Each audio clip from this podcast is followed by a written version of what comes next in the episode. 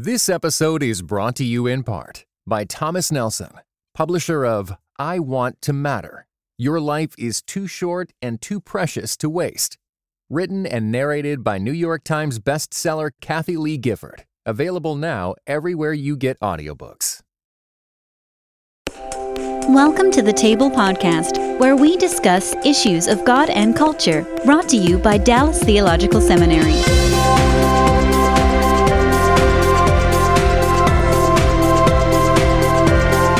Uh, let, us turn our attention to, to other issues uh, that are related uh, to the gathering of wealth. And obviously, uh, one of the features that has become big in our in our time is the whole relationship of, of work and life to technology on the one hand and what it enables us to do or what it can get in the way of our doing, depending on how you view it.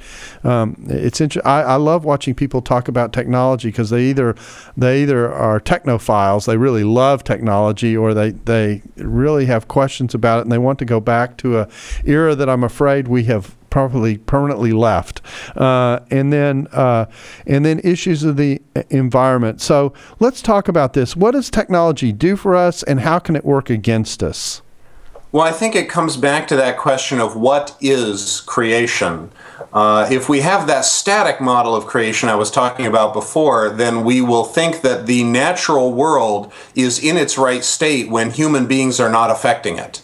Uh, but actually, if you look at Genesis 1 and 2, there are all kinds of clear uh, indications that it's God's intention that human work will uh, interact with the natural environment and to some degree transform it. Uh, so that uh, the goal or ideal is not a natural environment in which human impact has been zero. Mm-hmm. Uh, and that, that idea of developing, cultivating, building, uh, coming up with new and better ways to do things, I think is a part of the original plan that human beings are intended to develop technologically as well as economically, uh, that human beings are, are intended to come up with better and better and better ways of doing things. Um, now, there are limits to this even before the fall. So, for example, we are told that the natural world reflects or manifests or declares God's glory. And that would, in fact, place a limit to how extensively we could transform it. You know, if the, uh, if the forests and the, and the oceans and the skies uh, manifest God's glory, then that means we cannot have simply an arbitrary and unlimited mandate to do whatever we want with them, right? Uh, so I appreciate that limitation, and that's important and worth bearing in mind. And similarly, we only want to uh, use technology, invent technology in ways that are beneficial. Uh, the fall really, uh, believe it, you know, surprisingly, the fall complicates things. Can you imagine that? That's right. Uh, it's uh, it, it, it creates this inherent or intrinsic tendency of development in the wrong direction. We see that especially in the story of the Tower of Babel uh, where uh, the story is framed in terms of a technological development. The people at Babel invent a better brickmaking technology. And that's what prompts them to think hey, let's build the biggest city the world has ever seen and we'll really be somebody. Mm-hmm. Right? So there's this uh, after the fall, there's this natural default tendency for technology to be used uh, again to create that universe in which I am the God, right? Like you were talking about before. Mm-hmm. Uh, so, I, but again, uh, re- the redemptive turn that centers on Christ and that we are supposed to be cooperating with does not consist of getting back to Eden, mm-hmm. does not consist of restoring a pristine natural world where human beings have had no impact. Uh, again, uh, the, the narrative ends with a city, right? God cannot be against cities just because the Tower of Babel was bad, mm-hmm. uh, because we know that the New Jerusalem is coming. You know, the city is a good thing. Human beings are made to be city builders. Uh, and obviously, that doesn't mean that you know you're a better Christian if you live in an urban center rather than a suburb or a rural area, because those are communities too, right? Human beings are made to be community builders. Uh, but but technology and uh, economic development, which go hand in hand, uh, are not intrinsically bad. They're just fallen and need that redirection toward their uh, toward their original created intention. And so, again, we're back to the theme about the need to be good stewards of that which God has given us and to handle that stewardship responsibly. You allude to something here that, that um, I don't think I know the, the, the, the background story to this. You talk about the destructive case of ethanol in talking about the environment. And to be honest with you, I had no idea what you were alluding to. so, so I'm all ears. Uh, well, uh, it's, a, it's a useful illustration. Mm-hmm. Uh, if you're interested, Time Magazine did a, a huge cover story on this a while back. Um, but it's uh, it's been it's been written about in quite a lot of places. You, there's all kinds of places you can find information on it. Basically, uh, ethanol, as you probably know, is made from corn, mm-hmm. uh, and it's a it's a it's an additive that they mix into gasoline because there's a law requiring them to do this. The theory is that it reduces pollution uh, from uh, from your car's emission to mix this ethanol in. Uh, unfortunately, the evidence is accumulated pretty strongly that ethanol does not have an environmental benefit, hmm. uh, but requiring people to put ethanol in cars has a huge benefit for corn growers nah. uh, who are able to organize politically. And whenever there's a, a struggle over this, the people who are paying for it are only losing a tiny bit, right? The, the amount of money that you lose because of the ethanol mandate is very small. Uh, but the people who gain gain tremendously. And, and we see this across many issues. This is the perennial problem of democratic politics mm-hmm. that uh, it's easy to create programs where a few people benefit a great deal and everyone else loses a tiny bit. Mm. Uh, and these programs can be very destructive, but it's hard to mobilize anybody uh, against them. The the worst part of it is uh, these programs cause the price of corn on the open market to go up. Because when you buy more, you have an artificially created demand for more corn, uh, and you know to, to purchase more corn. Uh, but you know the the ability to scale up corn production is limited. You know there's a there's a cycle. There's a and and there are limitations to how much cultivatable land is available and so forth. What that means is food uh, prices are higher. Now, you and I can probably afford to pay more for corn and for corn based food products.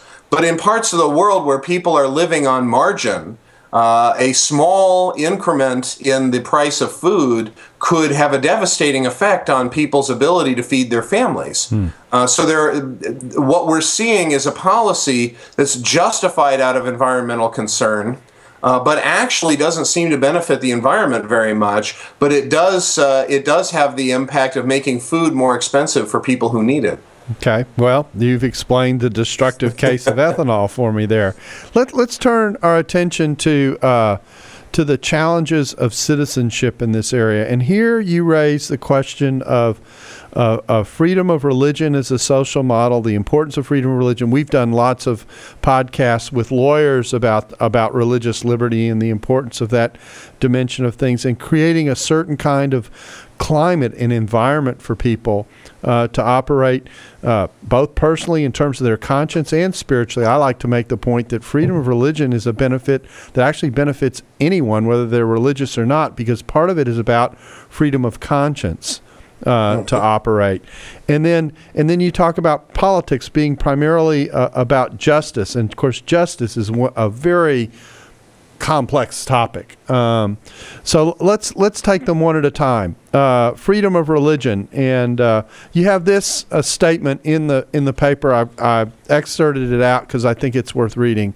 The challenge arises from freedom of religion as a social model, as was noted above. Social consensus about religion and morality has broken down. People do not share a common language for working out their differences about what is right or fair. Society has increasingly turned the coercive power of the state to resolve its disputes. Because society lacks a common knowledge of moral concepts, there's little shared basis for understanding what actions are good or legitimate. So, more and more social conflicts come to be settled through political power struggles. So, that makes us sound like we're kind of in a WWF of life here, in which we've got uh, people battling with one another. How do we, how do we how do we get out of that cycle, or is there a way out of that cycle? Well, um, if I had an easy answer for that, um, I'd be off implementing it uh, rather than doing podcasts here. But uh, I, I, don't have an easy answer. But I'm I'm increasingly uh, I'm increasingly convinced uh, that the key issue is we have to stop thinking only in terms of law and start thinking in terms of social model, that religious freedom is a model of society before it is a legal and constitutional uh, institution. And that means what we really have to do is make religious freedom plausible to people, make it plausible that people ought to have this freedom. Uh, and and the the heart of that is restoring that common language of what's good and fair uh, giving people a sense that yes, in fact, we can work out our differences, maybe not ultimately, but sufficiently for peaceful life with one another. Uh, that we can find a formula of peace, as Peter Berger puts it in his new book. And um, I think the major battlefield on which that's going to happen is work and economics, frankly, uh, because it is in workplaces where people develop common language to solve problems uh, in a diverse, pluralistic environment. Mm-hmm. Uh, a, a workplace may have a Christian and a Buddhist and an atheist, and then one guy who's spiritual but not religious, and another guy who doesn't know what he is. Uh, but those people have got to have a common language for solving problems, or they're not going to be able to keep the factory open, or keep the, the storefront open, or keep whatever they're doing. It's going to fall apart if they don't have a common language. Uh, it's in the workplace where we learn to uh, talk to each other, understand each other, and trust each other uh, in spite of the fact that we have different ultimate beliefs. I think the more Christians can get out into workplaces and businesses uh, and create flourishing there, uh, the more it's going to be plausible to people that, yeah, in fact, we want a society in which people live out their faith in every aspect of their life and they have the freedom to do that. Well, it, it, it strikes me that the, the, the goal of creating religious freedom and what I think is the corollary with it, freedom of conscience, is, is that there's a space for the heart which says this is a space into which the state is not allowed. Um, and in those areas that don't relate to the business of the state, um, uh, allowing people to have that freedom of expression and that freedom of, of being who they are, the way God has made them, it, it is a is a freedom worth protecting. And it's interesting that someone as diverse as as Thomas Jefferson, who was a well-known Unitarian on the one hand, and and John Adams, who was about as orthodox a Christian as you could have found in the time in which he lived, that they shared a common value in terms of how to build a society around this idea that there should be a, a Bill of Rights in which religious freedom was uh, was certainly a part of what was going on and a part of what should should be affirmed. That the state has no business dictating uh, where the heart of a person um, should how and how the heart of a person should function. Absolutely, and I think uh, part of what we've lost is a sense coming back again to putting the good on the table before we talk about the bad, a sense of what is it that's good about that area that area of activity that the state doesn't intrude into? What is the benefit? What is the thing that is satisfying and meaningful to people uh, that would then be jeopardized if the state invades that space? Uh, so restoring a sense of human beings as responsible agents under god uh, a, sense of human beings who are responsible to the transcendent, as uh, as Václav Havel put it. Now, uh, when we turn to the subject of justice, and, and uh, there are lots of places I could go here, but I think there's one place I want to to kind of zero in on. We we've got a discussion that sometimes is raised, or a distinction that's sometimes raised that's worth contemplating, and that's the difference between what we might call civil or natural justice versus theological justice. And as we consider uh, what that means, and we've we've lost Greg here, so let, let's wait and see if we can get him back.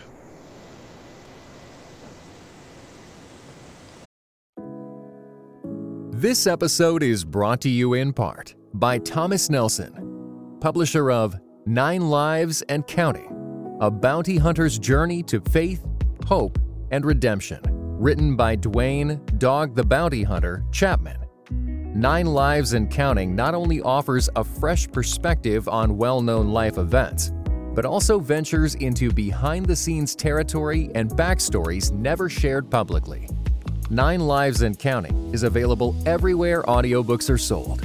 Visit thomasnelson.com slash audio to learn more.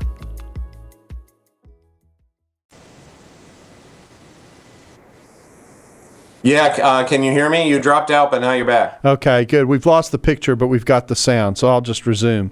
Um, so, as we think about the difference between civil and natural justice and theological justice, and you're discussing politics and economics as moral as a moral phenomenon, uh, what what do you have in mind when you're when you're raising these areas in relationship to each other? Well, you mentioned before in the context of religious freedom that uh, as people lose that common moral language, they increasingly turn to power to solve their uh, problems. And so you uh, had this image of the sort of pro wrestling arena. Uh, and I think we are seeing politics degrade into a pro wrestling arena. And what I have in mind when I wrote that passage is uh, increasingly people are thinking that that's the only model of politics that's possible uh, that politics is finally about power. Uh, and I, I, want to uh, push back as hard as I can on that because if we give that ground, if we say politics is really about power, uh, we we abandon any possibility of humane politics. Mm-hmm. We abandon any possibility of justice that includes the civil order. Yeah, it'll be the uh, battle of we, special interests. No, that's right. Yeah. Well, and we don't get the option of checking out from civil uh, the civil order to go pursue justice in an apolitical way, mm-hmm. uh, because uh, you may not be interested in politics, but politics is interested in you, mm-hmm. Uh, and not. I don't mean that in a sinister way. I mean that uh, because human beings are made to be members of their communities. Mm-hmm. Human beings are uh, sexual creatures and familial creatures. They are economic creatures. They're also political creatures. That is one part of who we are as, as God's uh, as God's created beings. Uh, so you, if if we kind of say, well, politics, yeah, that's all that's all about power, uh, then we're ceding ground we can't afford to cede. Uh, so that's why I think it's important to restore a sense that politics is about justice uh, with all the complicated uh, issues that that arises uh, that, that that raises for us. Yeah, and I, I, think that the the a contrastive model of thinking about politics being about power is to raise the question of politics being about the pursuit in a diverse society of what we might call the common good and wrestling hard for, for, trying to figure out what that ground is, which forces these diverse groups actually to interact with one another in a, in a way in which you're treating someone as your neighbor. Um, and, Absolutely. and and and in very relational kinds of terms. So I think that the you know a politics of power ends up devolving into a kind of confrontation on a on a tribal scale I've got and, my. Go ahead. I think that's right. And I think it comes back to that common language we were talking about mm-hmm. that you cannot have a common good if you don't have a common moral language. Yes. Because if if I talk about the common good and mean one thing, but you talk about the common good and you mean something completely different, it's not common. Yes. Right? And, in fact, I, uh, uh, I once was on a panel. Uh, I, I write for a blog here, the Dallas Morning News Weekly, that asks religious questions. I've been doing it for about eight years.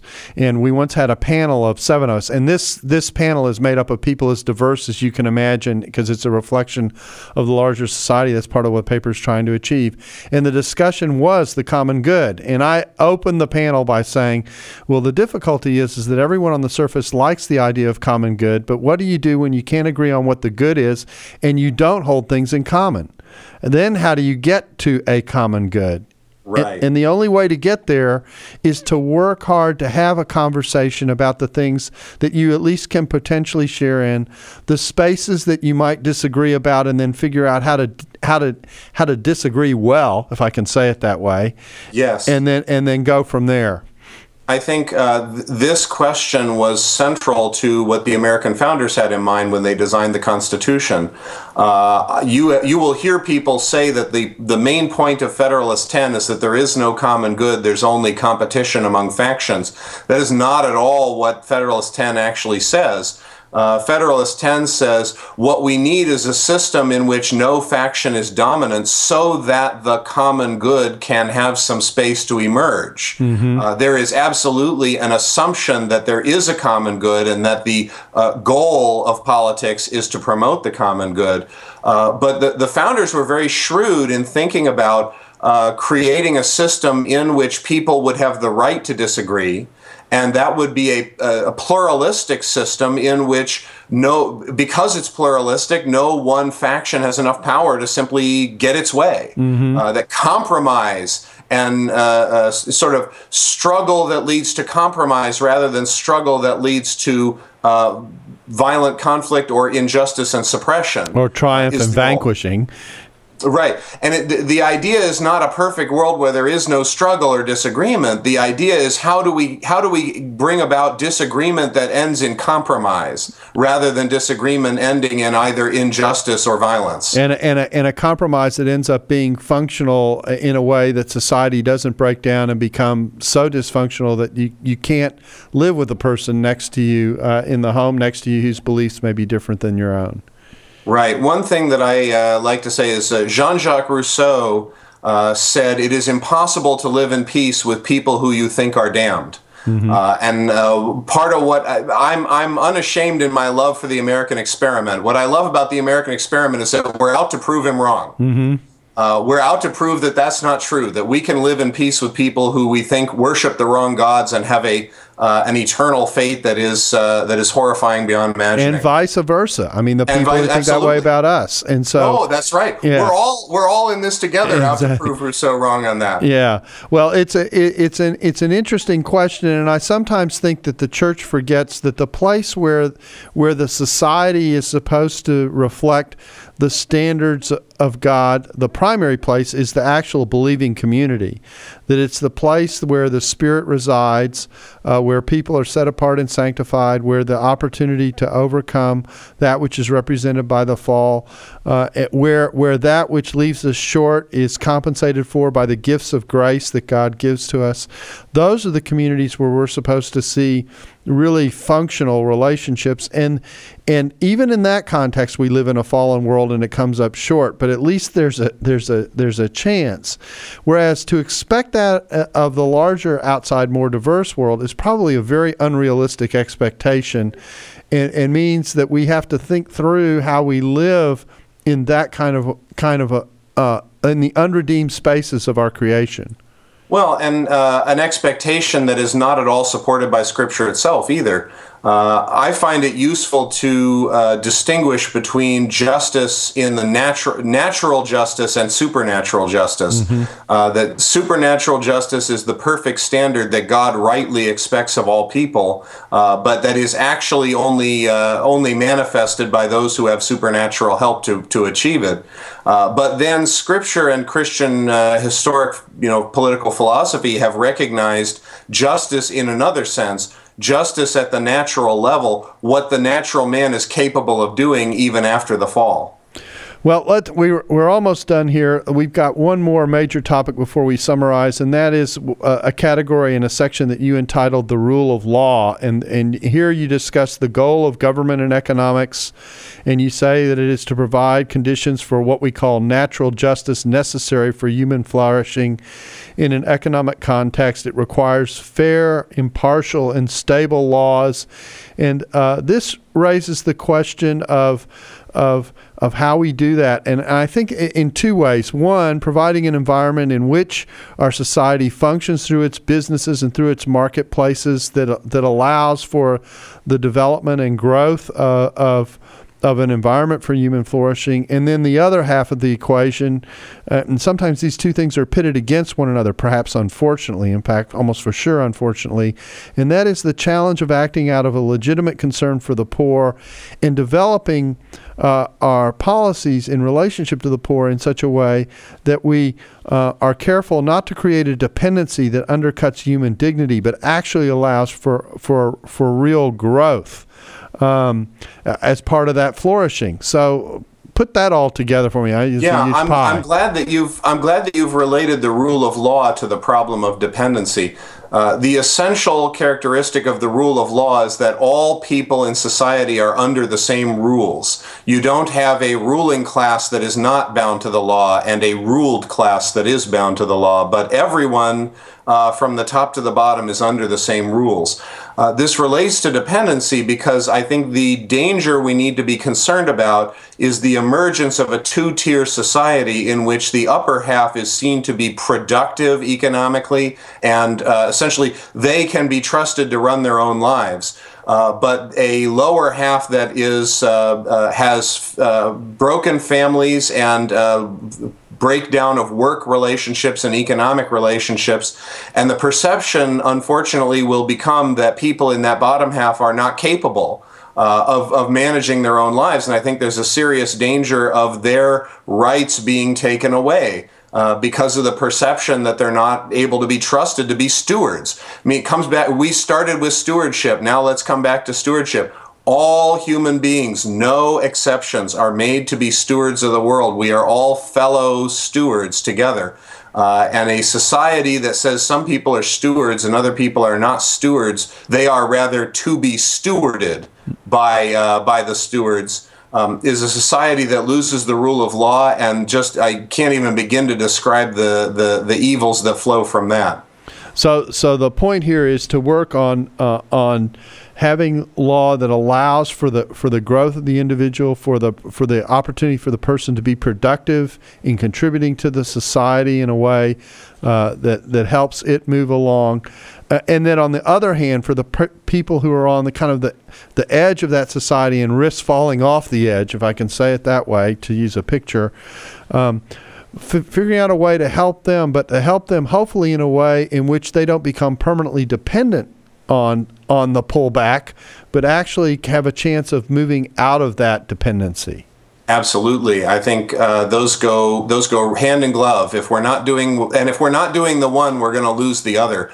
Uh, I think my my friends on the right who are enthusiastic about uh, you know economic uh, macro structures but are not actively working to provide that hand up to the poor and my friends on the left who are enthusiastic about a hand up for the poor uh, but don't want to hear about the rule of law and, and property rights and that kind of thing boy these are you know to, to me that's chocolate and peanut butter. It's two great tastes that taste great together. Uh, you're not going to keep one if you don't have the other. Yeah well, uh, so you wrap up this way uh, when you come to this section. It says, concern and care for the good of our neighbors, which should be our bedrock concern in all the areas canvassed above, begins with respect for their, ir- for their irreducible dignity as persons. That respect is most basically expressed in our refusal to treat human beings as property. This is why the rule of law is fundamental to virtuous citizenship. Arbitrary exercise of coercive power is almost the definition of what it means to treat people people as property. As we carry out the challenge of achieving vi- virtuous citizenship, let us look first to the dignity of all our neighbors and thus affirm that the rule of law must structure the state's coercive power, shunning its use of its power for any end outside those bounds. This will not only keep our cultural engagement humane, it also will reassure those outside the church that our desire to impact the culture does not come at the expense of their rights and will, in fact, be a blessing to them and not a threat. And what strikes me about that citation is ministering to the culture in such a way, with such a service, with such a concern, that, that people understand inherently that you are out for their best even in those places where the conversations might get uncomfortable because you might challenge them at certain moral levels, there's no doubt that what is motivating that conversation in every case is an effort to be concerned for the best of what the person uh, can experience in life. Absolutely. And I think if we don't have that, uh, we we aren't going to accomplish much else. I wrote an article not long ago uh, under the title "Love is Our King," Uh, and I said the, the one of the most dangerous things of all is the attempt to persuade by people outside the church to persuade people that Christians don't love their neighbors uh, that we're out to get people. I said we cannot afford to lose that. We that's in the chess game. We can lose a pawn, or we can lose a bishop, or we can lose a rook. But if uh, if we don't love our neighbors, and if we're not seen to be loving our neighbors, that's the king in this game. Mm-hmm. Uh, uh we we've got to be loving our neighbors, and we've got to be seen to be loving our neighbors. And and that doesn't necessarily mean leaving them alone. That means caring for them enough to, to engage with them in an honest kind of way, but in an honest and, and humble kind of way that uh, that in the midst of the challenge the person has no doubt that what is creating the sense of of are challenging them in some cases is our very deep concern for their well-being even if they don't even if they don't agree with the, with the nature of the challenge and this is why I think Christians manifesting their faith in the way they do things like work and buy and sell and do business creates the plausibility of that. Mm-hmm. Uh, that when Christianity is seen as an isolated, decontextualized gospel message and nothing else, uh, it doesn't come across as something credible. But when Christians manifest a way of life that is clearly grounded in love of God and neighbor, and you know, death to self for the sake of God and neighbor, uh, it makes the gospel plausible. That's why uh, integrating our faith with our work and manifesting our faith uh, in the marketplace, I think, is critical not only to the future of our culture and the health of the church, but also to the credibility of the gospel in the world. Yeah, I, I, the example I love to come back to on this is that when Katrina happened and all the uh, all the faith community banded together to rescue the multitudes of people who needed help. Um, even uh, even that uh, spiritual organ of of uh, pietistic reflection, the New York Times, uh, uh, wrote an editorial saying, "What a mess we would have been in uh, had not these uh, these um, houses of faith stepped in and given the manpower and the care and the service that they gave to to reach out and help people who are in need, and at great self-sacrifice in doing so, and, yeah, and, uh, and accomplishing something the government was unable to accomplish. And I think the transition we need to make now is we can't wait for the hurricane. Right.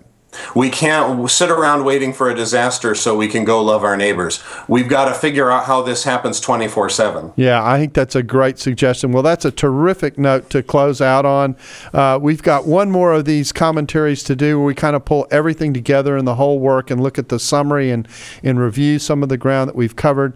This has been a fascinating journey and reflection on how theology and work come together, how to rescue ourselves from our tendency to be dualistic and maybe even approach our work the way uh, we're often taught in a secular environment to do so, which is to say, you know, there's what you, your work that you do over here and you earn your money to do the spiritual things that go on over there, and you know, uh, uh, may the twain never meet. And I think the biblical position is what God has joined together, let no man put asunder. You know that that that, uh, that, faith and work and life and theology all go together. It's a twenty four seven operation. God is calling us to be His people wherever He has us, whenever He has us, and that every conscious moment is dedicated in ministry and service to God. Amen to that. Well, thank you again, Greg. We appreciate your being with us, and we thank you for joining us on the table and hope that you'll be with us again soon. Thanks for listening to the Table Podcast. For more podcasts like this one, visit dts.edu slash the table. Dallas Theological Seminary. Teach truth, love well.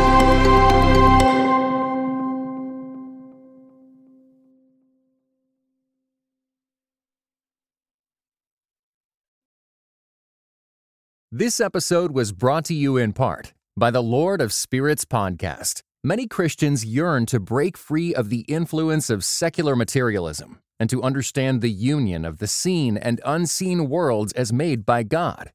What is the spiritual world like? Tune in wherever you get your podcasts.